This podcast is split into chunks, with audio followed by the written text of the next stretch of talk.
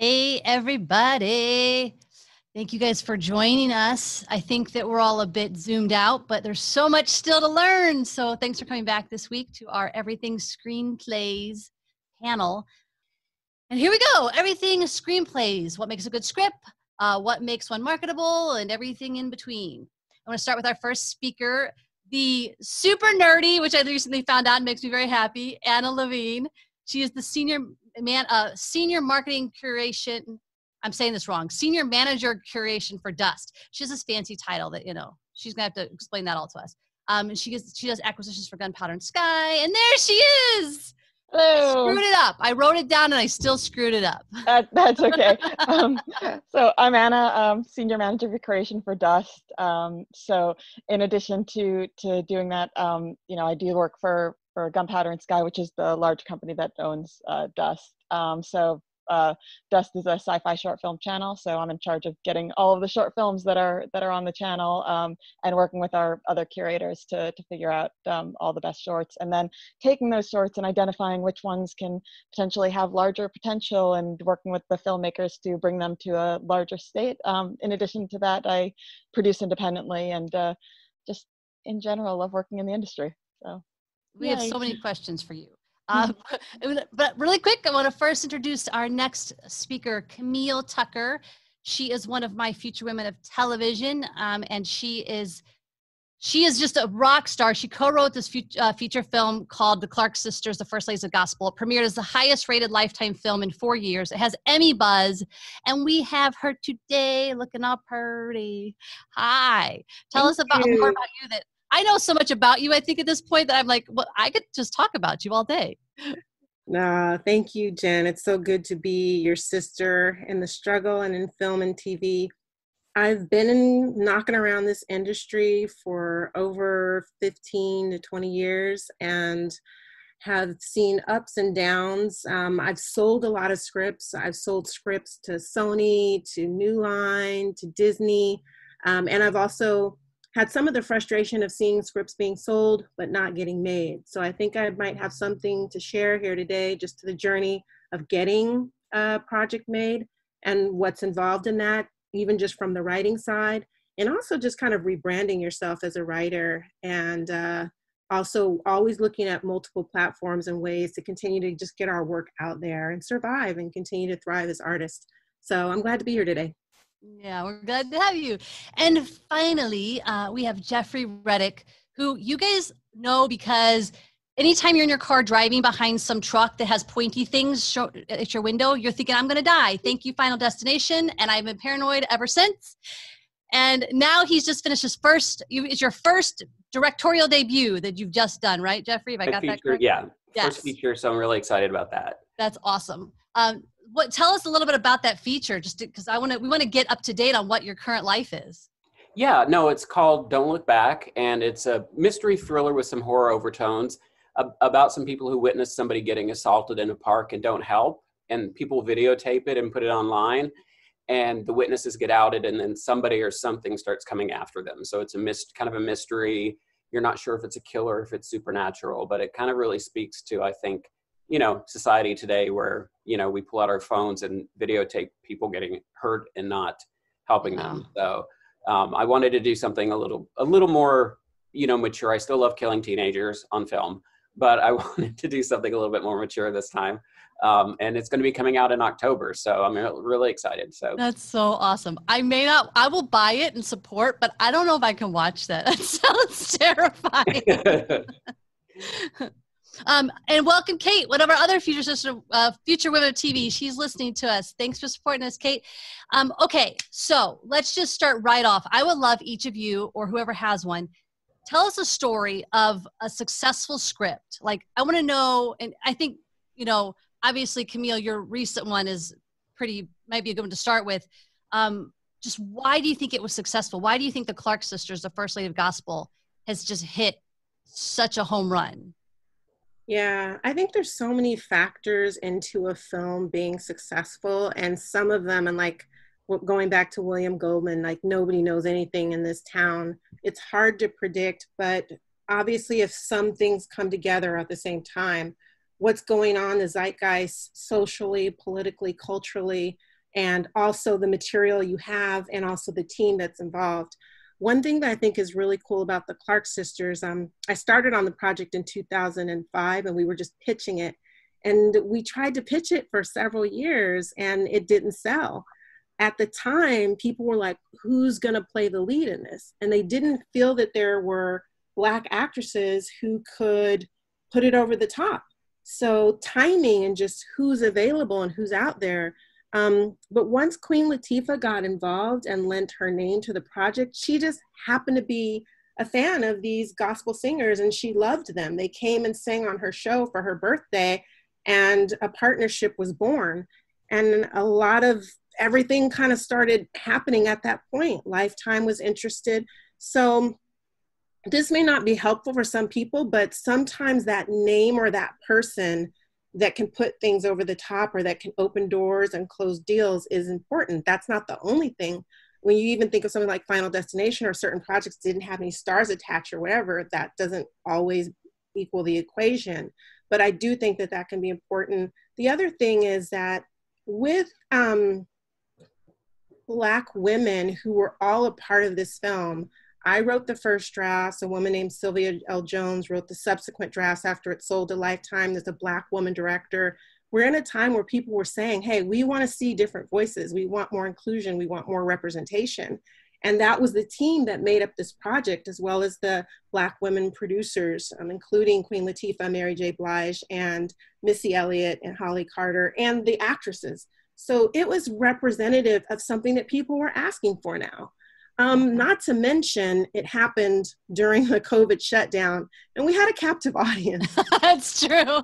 But I mean, who could have predicted? But it was still a great film. Like I remember, I wa- I usually put on films in the background while I'm working, especially my friends' films. I'm like, I'm gonna watch it, and yeah. I found myself not wa- working and watching it so i do think that like that's a testament that it is a good story and it is great acting. Yeah. Let me say one last thing. I think as a black woman writing it and someone who has been sort of in and out of church situations um, organized religion so to speak authenticity is a big word that i heard. And i think that the women who contributed to this project spoke from their own experiences and poured that into the Clark sisters fighting against the patriarchy of the church system and the authenticity that you see in each one of those actresses and their parts in the script. Yeah. So I would say one key word would be authenticity. Jeffrey, she mentioned Final Destination, which I think it did take the whole horror genre by storm.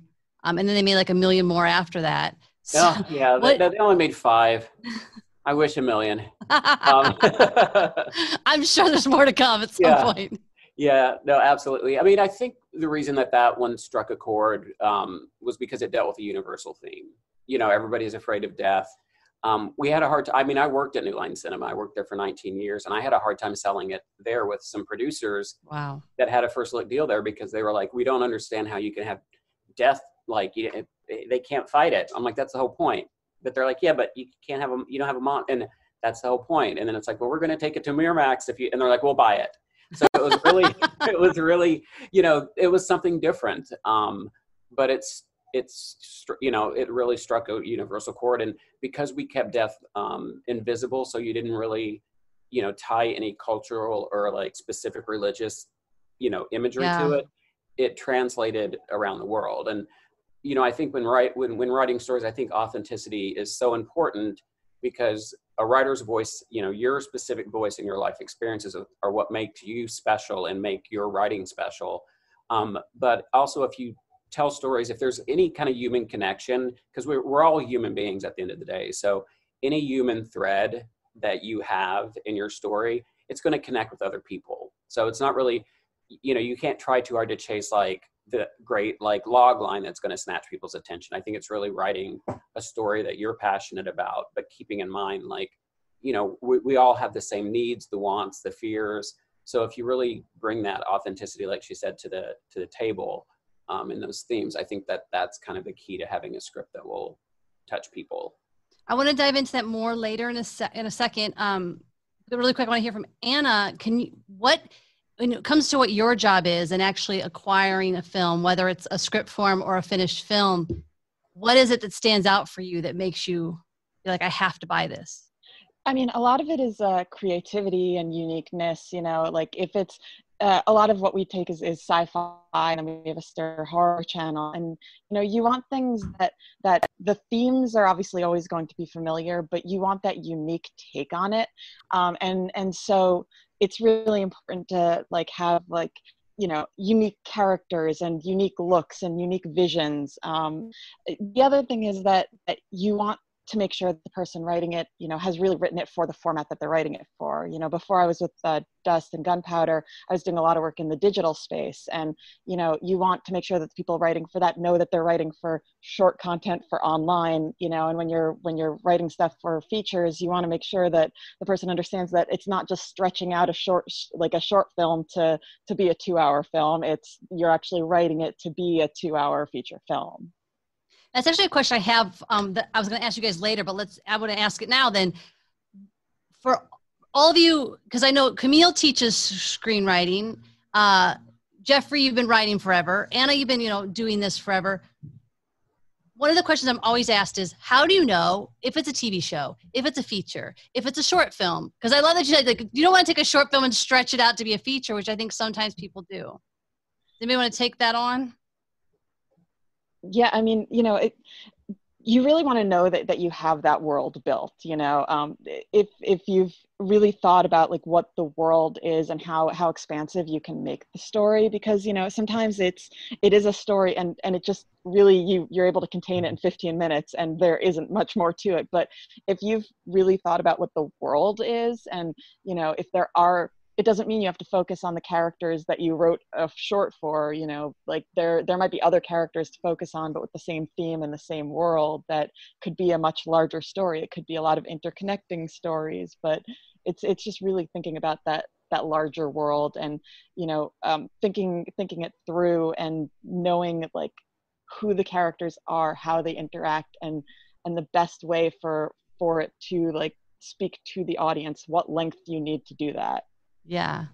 Jeffrey, have you you've written shorts? I'm assuming in between. Yeah, I've written shorts um, and, and worked in um, TV and, and film, and I think that I think I think really your story kind of dictates what it is. I mean, the thing with with the feature is, you know, you can tell a complete story in a feature, and if you want a franchise you can always leave a you know an opening to do a sequel. For television, the focus is so much on characters um, and arcs and stories. And, you know, you have, you know, anywhere from eight, which is what's going on a lot now with the online services and the, you know, the short form kind of series. Um, eight season episodes or 10 season episodes, but sometimes you'll have it, if it's a network, it'll be a 22 episode season. So you have to have enough, you have to have a format set up that can hold that, you know, keep that formula going, like a law and order format or a, or any kind of series yeah. has a, has a structure that can hold up for five, five years maybe. So TV's a lot, you know, you've got to have a lot of story that you want to tell on TV, but you know, I think features are probably a lot easier to do, and sh- I think shorts are a great way to start. You know, if you want, especially if you want to write direct, if you want to produce, I think shorts are a great way to start. You know, to hone your craft and really get your craft going. But if if you're going to write something for TV, you need to understand you have to build a Bible, explain how it's you know how it's going to play out, how this can play out for five years, and if you know if you don't really have that much, you know, material in like a world like Anna said created, um, you know, just write a feature. Yeah. Um, I think we've lost Camille, so hopefully she jo- tries to join back in. Uh, but on that same note, um, and by all means, either of you answer. Uh, now she says, "I am back." I am back. but where are you? While we figure out where she is, um, how do you know if your script is even worth writing? Because, you know, I'll have 10 different ideas in a day and then one has haunted me for like eight years. So i'm like maybe i should finally sit down and write that.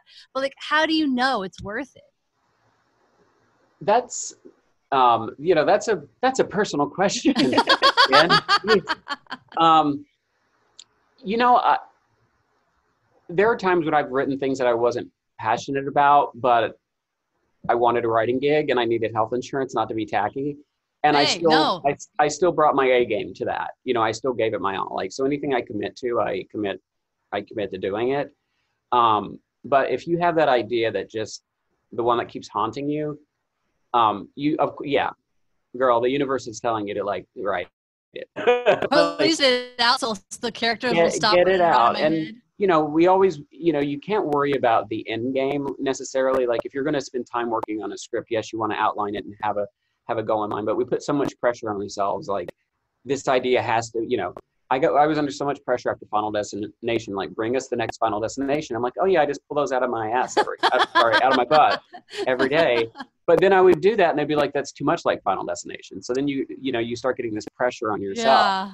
And then so you have to get to a point where you're like let me just write something that i would want to see that i enjoy that i would have fun writing because it's supposed to be fun Yeah. you know it's a fun process and Well, and I love it goes back to you and Anna both mentioned, you know, finding your voice and having a unique voice. And I think sometimes we chase the audience too much mm-hmm. when we're writing. And anytime I've done that where I've had to like write for what somebody's need was, I don't think it was ever as good as here's something from my heart.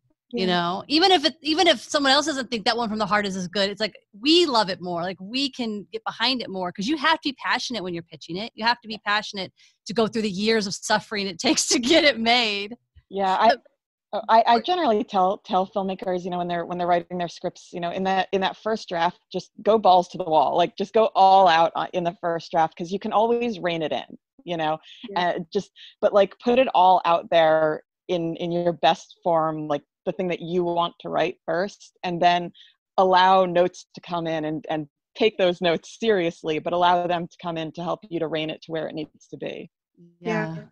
And I would just like to add to that, you know, we have a lot of stories within our own lives. Like we are trying to find our voice and sometimes as you guys as you guys all mentioned, like you're chasing the audience as opposed to not only looking within, but looking at people around.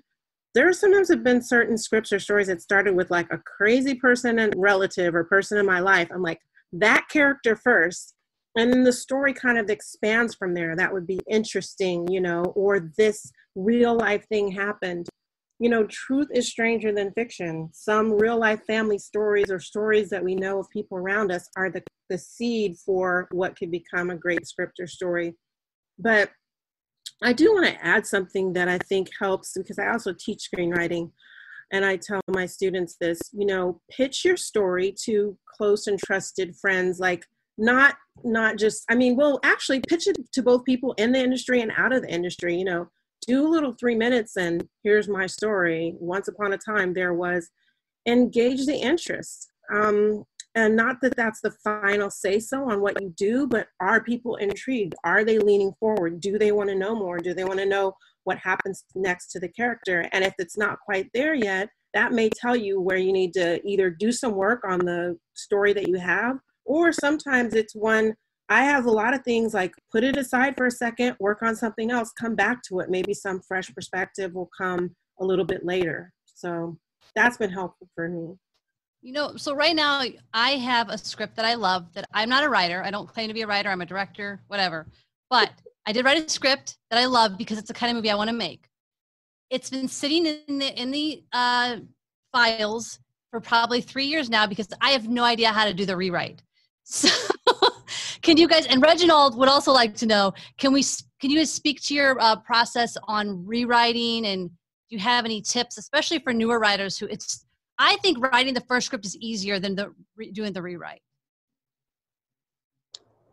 Thoughts? that's rare No, I- but that's the advice we always give is like yeah just like anna said just get that first draft out because you're going to spend so much time rewriting it whereas a lot of us and i still find myself do that, doing this i'll start writing a script but i'll keep going back and revising what i did and then moving forward and then i burn myself out so i've, I've kind of quit almost quit doing that um, but I, i'll let um, camille speak to the rewrite stuff first because i i've been yakking Okay, no. um, I think that we all need um, to learn not only how to give notes or give critique to people, but also how to receive notes and receive critique.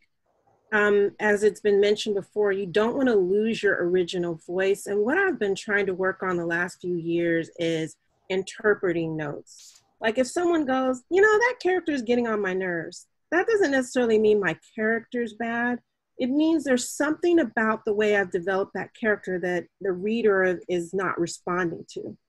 So that makes me go back and say, okay, maybe I need to do a little bit more digging and answer some more questions about this character so that I know the character better, so that I know what they will do or will not do, and that I have a complete character makeup. Um, if there's a certain scene or something like that, I try to see what is the note beneath the note. What is really bothering them or causing them to bump up against this thing?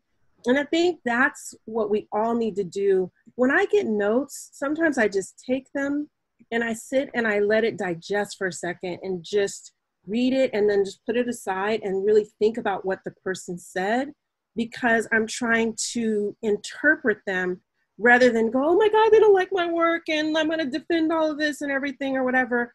Um, no, how can I make it better? So that's what happens for me. I take a minute to digest the notes and then I go back and attack the rewrite myself.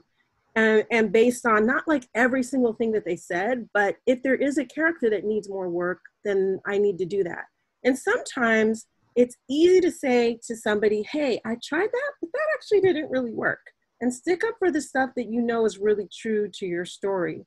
Um, so time away, working on another project, coming back to a project, that really helps me a lot too. And realizing this is a long game and it's not like a sprint.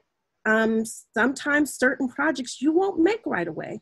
Maybe it's not the right time. Maybe it needs more rewriting. Maybe you just need more life experience too. You may have started a script and 2017 and maybe it's not until 2021 that it's the time for that script but have patience and work on other projects. That's what i would say because we're constantly evolving artists.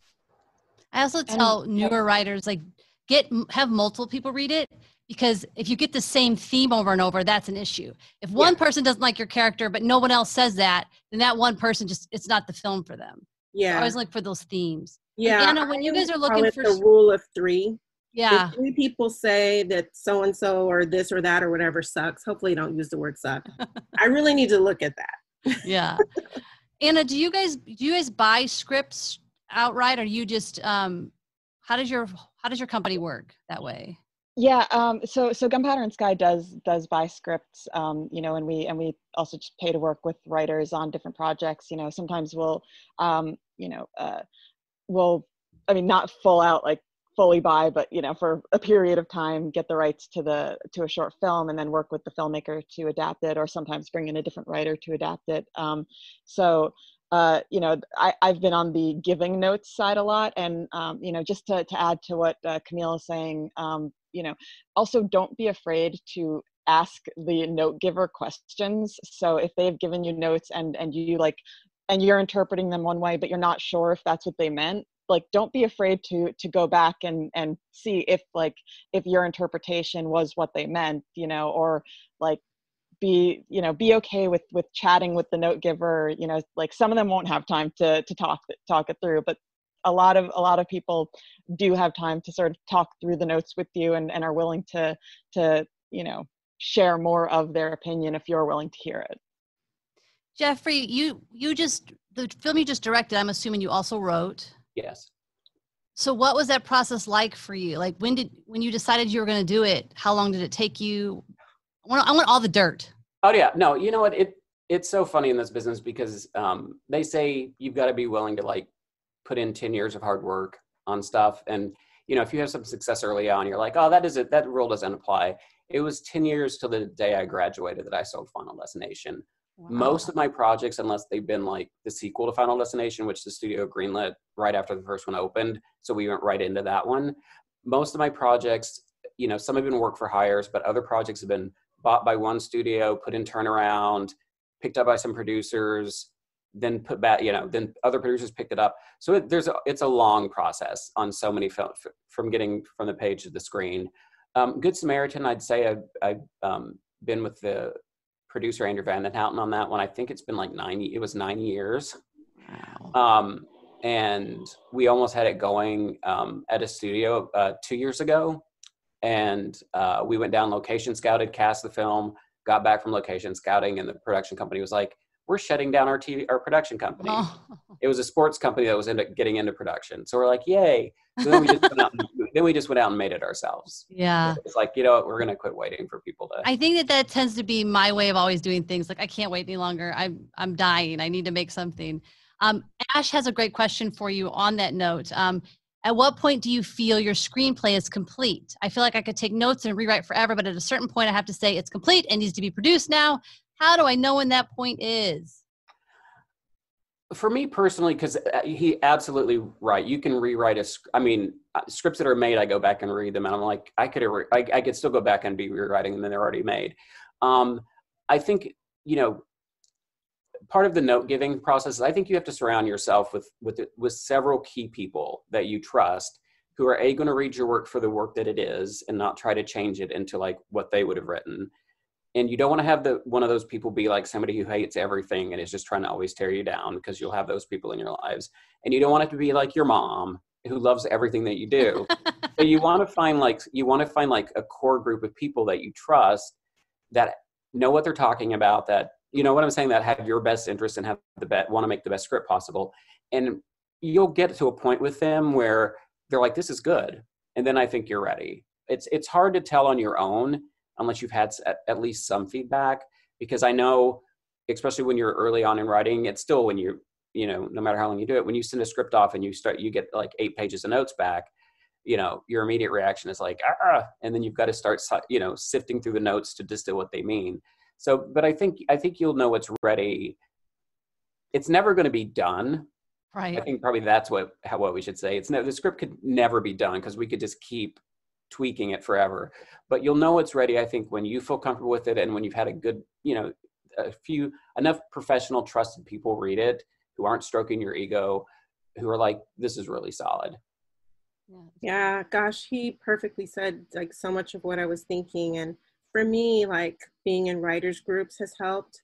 And that would be, as Jeffrey said, peers who have had some training in in the craft or are in a similar place as you like again because my mother loves everything i write but then you know we do know that sometimes we have certain friends or just maybe down or whatever. But um, i do think it's a great idea and there has been great experiences for me where i've been with like four or five peers.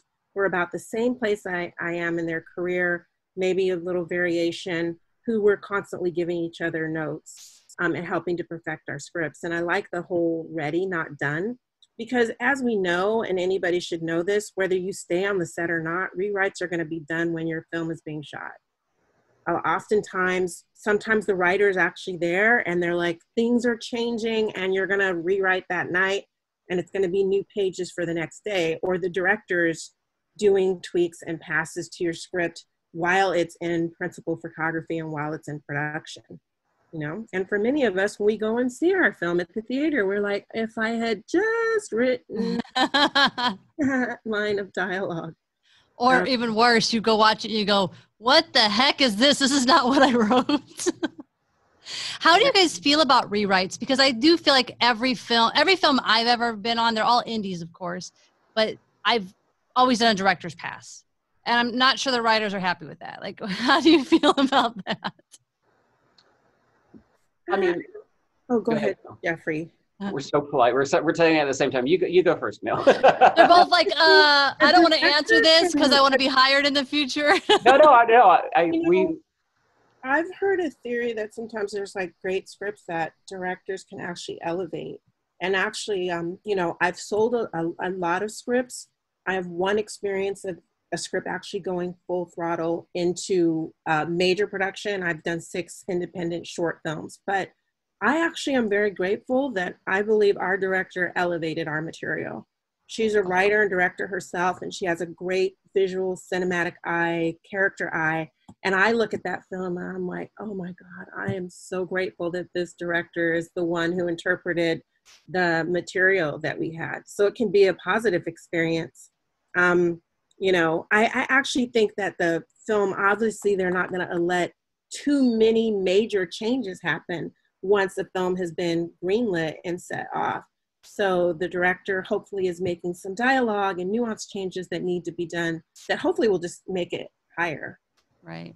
Yeah and you and you hope that and, and, and from a purely business point of view if you want to be a screenwriter you just have to get used to it that people are going to rewrite your stuff. Like it's just it's just you know they buy your script, they're going to rewrite it. Um, you hope that, and I've always been able to maintain a very positive relationship with like my directors and producers, so that they don't they don't because I think when a director the worst fear is that a lot of times they don't want writers on set because they're afraid the writer's going to be there contradicting them while they're filming and being like, well, that's not how I wrote the scene.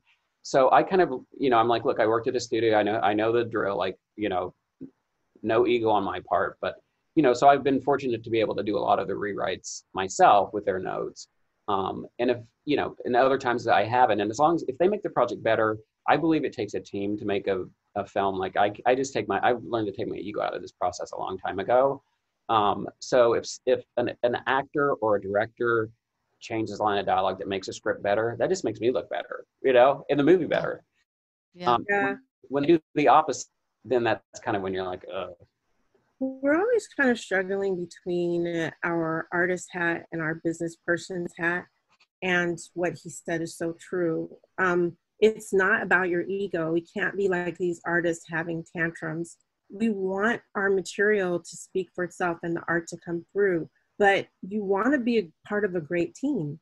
I was rewritten on the Clark sisters. I've rewritten people before. You know, the director did a director's polish on the Clark sisters. So um, with Ingenue um, Ellis, the actress, you know, um, they they uh, did a polish on it. So um, you know that that happens, and and and the finished product is amazing.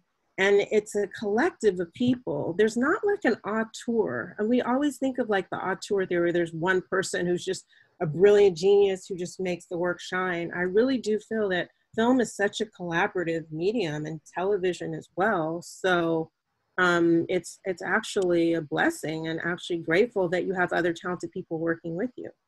Um, may not be so great if whoever's like rewriting you or whatever is like maybe you feel like it's going another direction, um, but you still have to withstand those and keep moving to other great projects. Um, so Anna, there's some questions that have come in that I think are. I have one. I have a one fly. So I know I look like a crazy person right now. but it's, it's one fly. Um, there's a lot of people who are asking a lot of questions that kind of are pointed at you, but um, of course, Jeffrey and Camille, any experience chime in. Alan wants to know: Is it important to get a literary agent to rep your script? If so, what's the best way? What's the best way of getting one to read one? Well, that's uh, you know that's a whole different question. But do you do you take unsolicited scripts? Uh, Gunpowder and Sky doesn't take unsolicited scripts. Um, although it, if we have a relationship with with the the writer, then we sort of do. But that's uh, that's you know it's someone that we've worked with or someone that already has a short film on on Dust or Alter.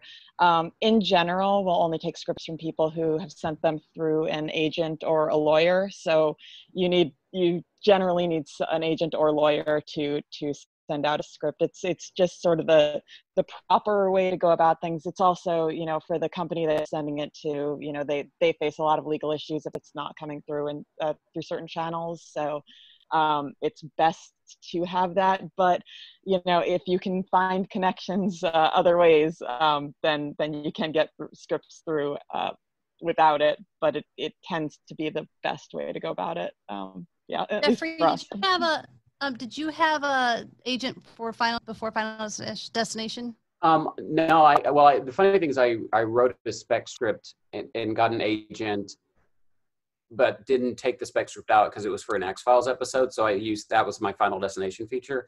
So I got an agent right before Final Destination, um, but she, um, I'm sorry, but they weren't doing anything for me really, um, because I worked at New Line, so I got the work myself.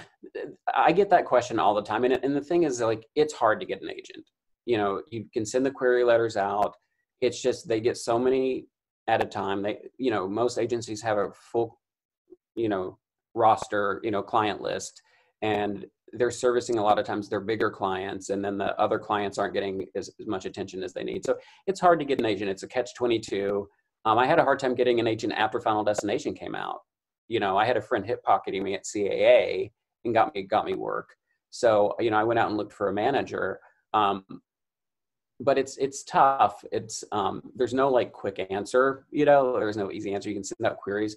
But again i think if there's any way to get your work done especially like if it's a short you know that's written brilliantly that can be your calling card that'll get an agent's attention. Like I think that you know it's it's just hard to send query letters out you can you can query all day but if you have something you can show even if it's won some awards you know anything that'll get you some notice i think will help you on that journey make that a little bit easier i know times when i've tried to either get meetings or get agents or what have you like for example i was a um, semifinalist in the Nicholl Fellowship. I was two-time semifinalist in the Sundance Writers Lab.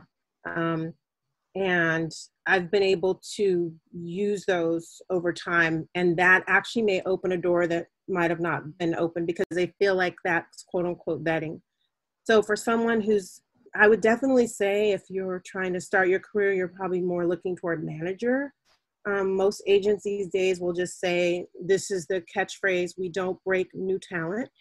So they're not quote unquote in the business of breaking new talent. A manager might do more so or maybe rate breaking or re-breaking. Maybe somebody has been, uh, maybe they've been an editor, maybe they've been a cinematographer, maybe they've done something, but they haven't quite um, made exactly where they want to be yet. But I see managers doing it, and to be able to say that you've placed in a competition, South by Southwest, Austin Film Festival, any of these screenwriting competitions is going to really help you. You might get frustrated and be like, well, I submitted for those and I didn't win any or I didn't become a semifinalist and I get that. That could be frustrating for some people, but you just have to realize we're in a very competitive field.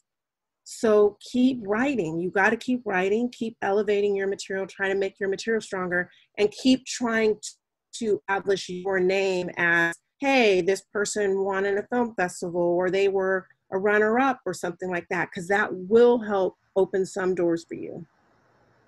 Uh, Vince would like to know Do you think it's worth it to film a scene or a teaser for your projects? Anna, that's actually probably a good question for you as well. Like, does that help anybody get in to see you guys? Uh, yeah, I mean, it it certainly does does help because it it shows what you can do. It also, you know, it's a good thing if you're if you want to direct also because it sort of shows that that like this is why i'm the only one that can really direct this story you know my my vision is uh is the only way that it should be um as for for you know having it on dust you want more of a full story than than just a scene. Um, you know for our audience they they like an actual story and to be able to show that you can contain a story as well as you can write an expansive story you know both are are good things to to be able to to show as um, as a writer. Um, but it's good to show what you can do when you actually have something uh, filmed have uh, Camille or Jeffrey, have any of you ever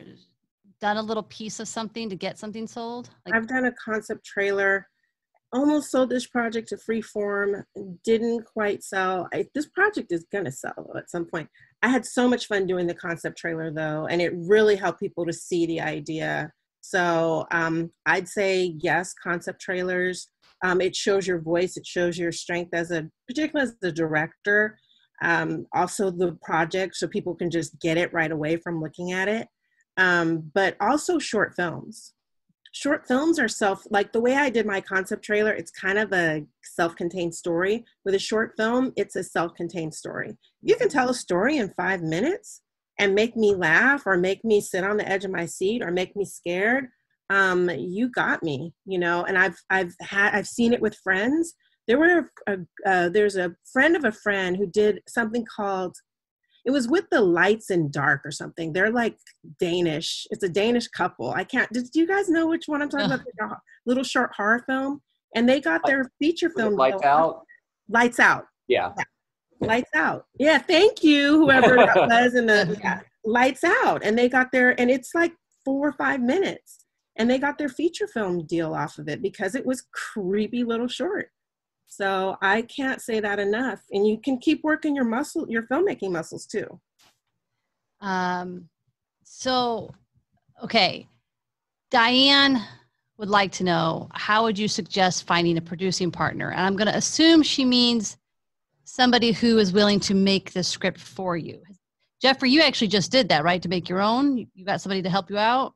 Um, yeah, I had a producer, um, friend of mine who I, would worked with for a long time. Um, I've had I've had a lot of producers attached to projects throughout the years, and sometimes, um, you know, they go places and sometimes they don't. I mean, I think I think it's important if you're looking for a producer to find a, a, producer that kind of works in the world that you're writing for. So, you know, I, you know, I think if it's like if it's like an indie horror film, like look for indie horror producers that that do that. If it's a romantic comedy, if it's a drama, like find producers who kind of specialize in the genre that you've written for, and then I think you can hopefully reach out to them. They may be open to reading material. I think producers are are looking for good material. So you just have to do a lot of homework. And I do suggest I just throw this out really quick.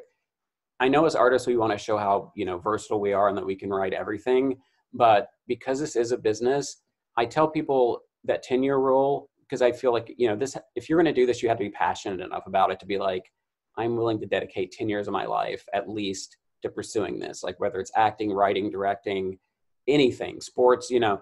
Um, but I think you also need to kind of figure out if, if I could only write one type of thing for like five or six years, what would it be?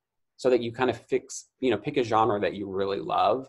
Uh, because if you sell that when I, you know, after Final Destination, people want, I, I love horror. Like that's my jam. So I don't mind doing horror. Like I love doing it. But, you know, when you get that first success, people are going to want more of that. And so if you come to them with a comedy, they just cross their eyes and fall over like they don't know what to do. Um, so you know, I think pick a genre that you're ha- that you're happy with, then find a producer who kind of works in that genre and specializes in it. And there's a lot of producers out there that do that. So, well, the other thing too about finding producers is if you find some other producer who's young and hungry, like if you're a young hungry screenwriter and you find that other producer, you guys can take that hunger and feed into each other and push forward for as long as it takes to sell that script. I mean, I have plenty of people that, as a director, I've had scripts from from writers that I love, and I it's probably been ten years with like my script Deviled Eggs for my friend Nicole, and I'm like, one day I'm getting this made, you know. So like, you just if you have people in your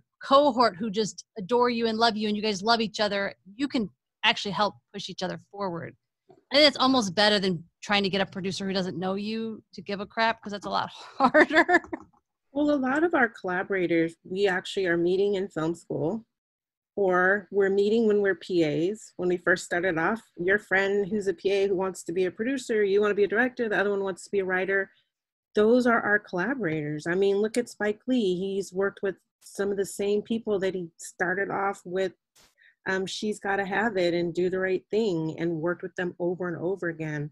So we have to think of like not only just always trying to reach toward the person who's the VP, senior VP, president, or whoever, but sometimes looking around us and going, who's passionate and who can help me raise $10,000 to make my first feature, feature or whatever. That could be your friend and peer more so than some big producer or whatever that you're trying yeah. to get to. Mm-hmm also networking just general networking networking events. I mean things like black magic collective like you know anything that allows you to to network with other people in the industry is a good way to to find people that can that either are producers or that you can befriend that that might you know be able to help you on your way to to meeting a good producer that that you could work well with.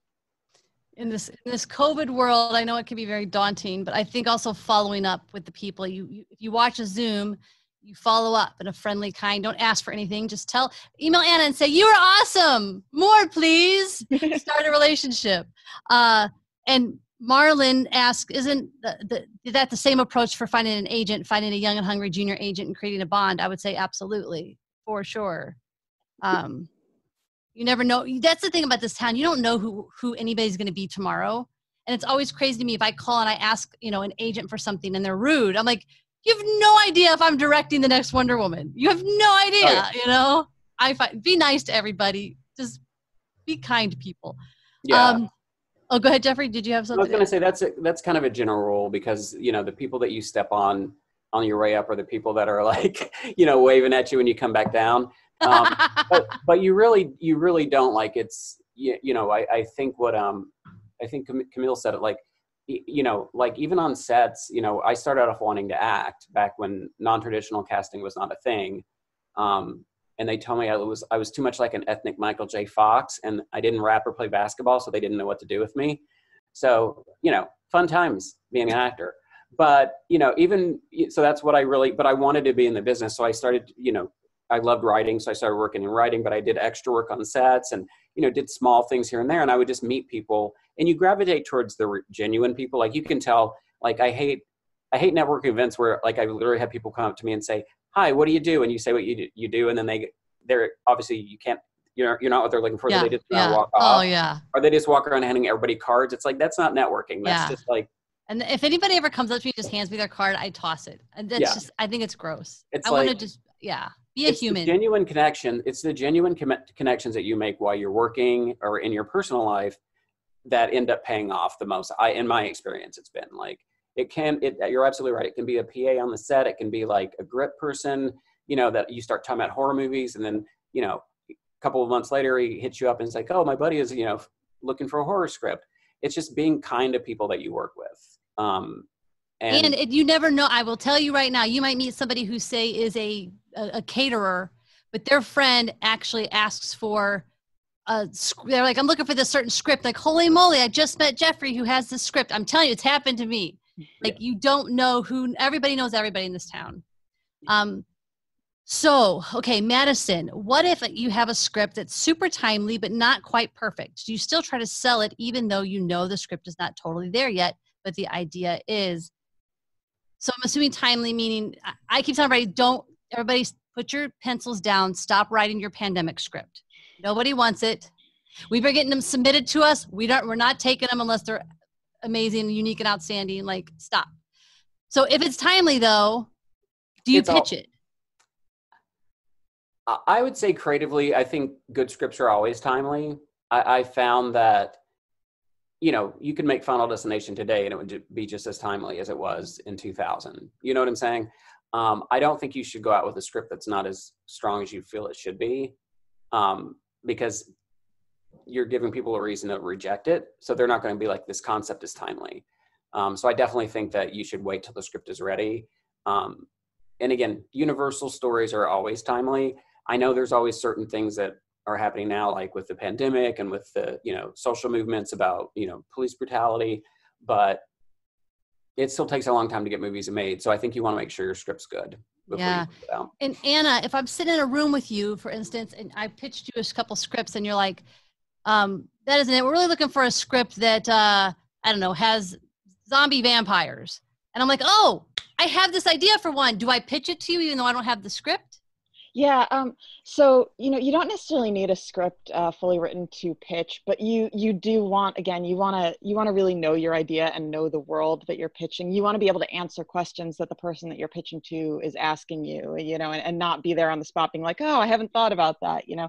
So anything that you're pitching, you want a really good idea of of what um, what the idea really is. If you if you have a a pitch deck that's really helpful too you know it's a good way to to also you know in terms of the timely thing just um, if you don't necessarily have to pitch with the script but you can pitch the idea and explain explain why it's timely but also explain the the themes of it the ideas of it that that are overarching that will still be relevant even outside of this time right now. Um, and you know and that sort of gives you a little time to stall on on perfecting the script too.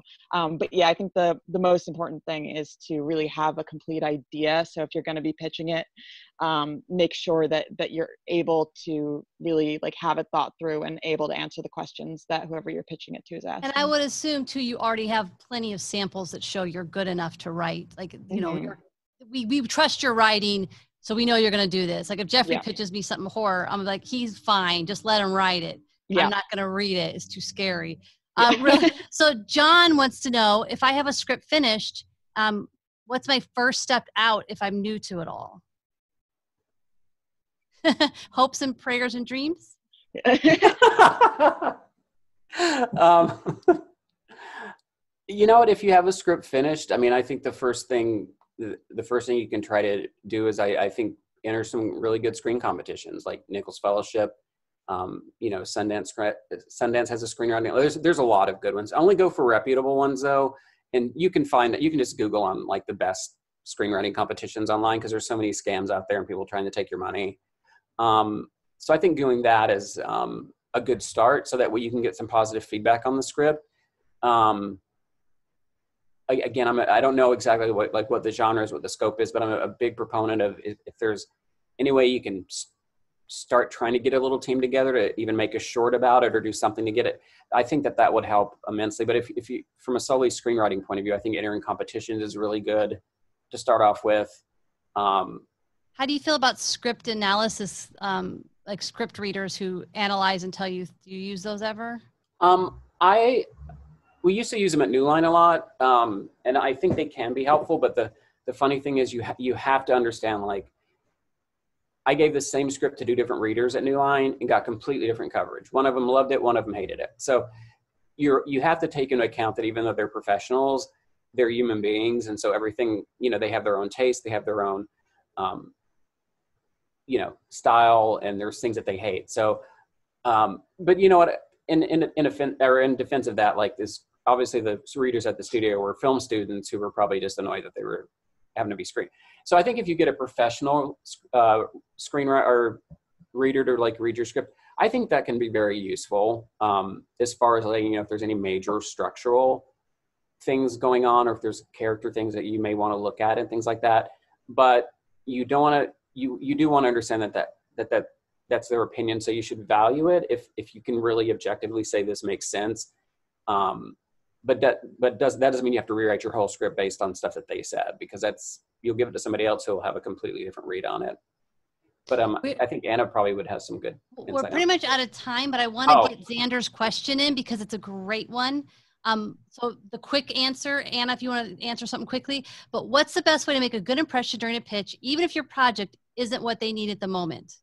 Uh, you know, I, I think um, always being really excited about what you're pitching and being able to relate it to yourself. You know, explain like why why it is that that you're pitching it or why it is that you wrote it. Um, you know, let people know like what it is that that related about it to you. But really, honestly, like having a really positive attitude with it and, and being excited while you're pitching. You want to engage the person that you're pitching to. And so, you know, if if you can't like get if you can't get them engaged, then you you've kind of lost immediately.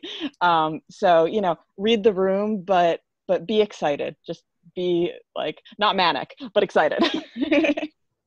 I love and it. Be, and be yourself. Be yes. yourself because they're gonna. I've had meetings where the project wasn't right, but we really connected, and they they were like, "This is somebody I want to be in business with." Mm-hmm. So yeah, you want you you'll have a successful meeting if they like you when you leave the room. Um, it's really successful if they buy your script, but you know. Um, unfortunately, I'm not going to get to everybody's questions. Um, you guys have had great questions, and I feel bad that we can't get to all of you. But uh, I do want to ask how can someone because um, marlon asked right away at the top of the hour how could someone submit their short film to dust? Uh, if you go to watchdust.com and go to the about section there's um, there's a, a place there where you can a filmmaker place there where you can uh, submit links for for your script or, or not your script sorry your short film yeah. Um, and Ash, Ashok, your your questions about pitching as well as uh, possibly Brandon's yours might be answered. Our last session we had a pitching seminar. It's on the website, so there's a lot of good information there to help you guys with those. Um, thank you so much to Anna, Jeffrey, and Camille. You guys are just so giving of your time and just your information, and your I love it. Thank you so much. Thanks for having us.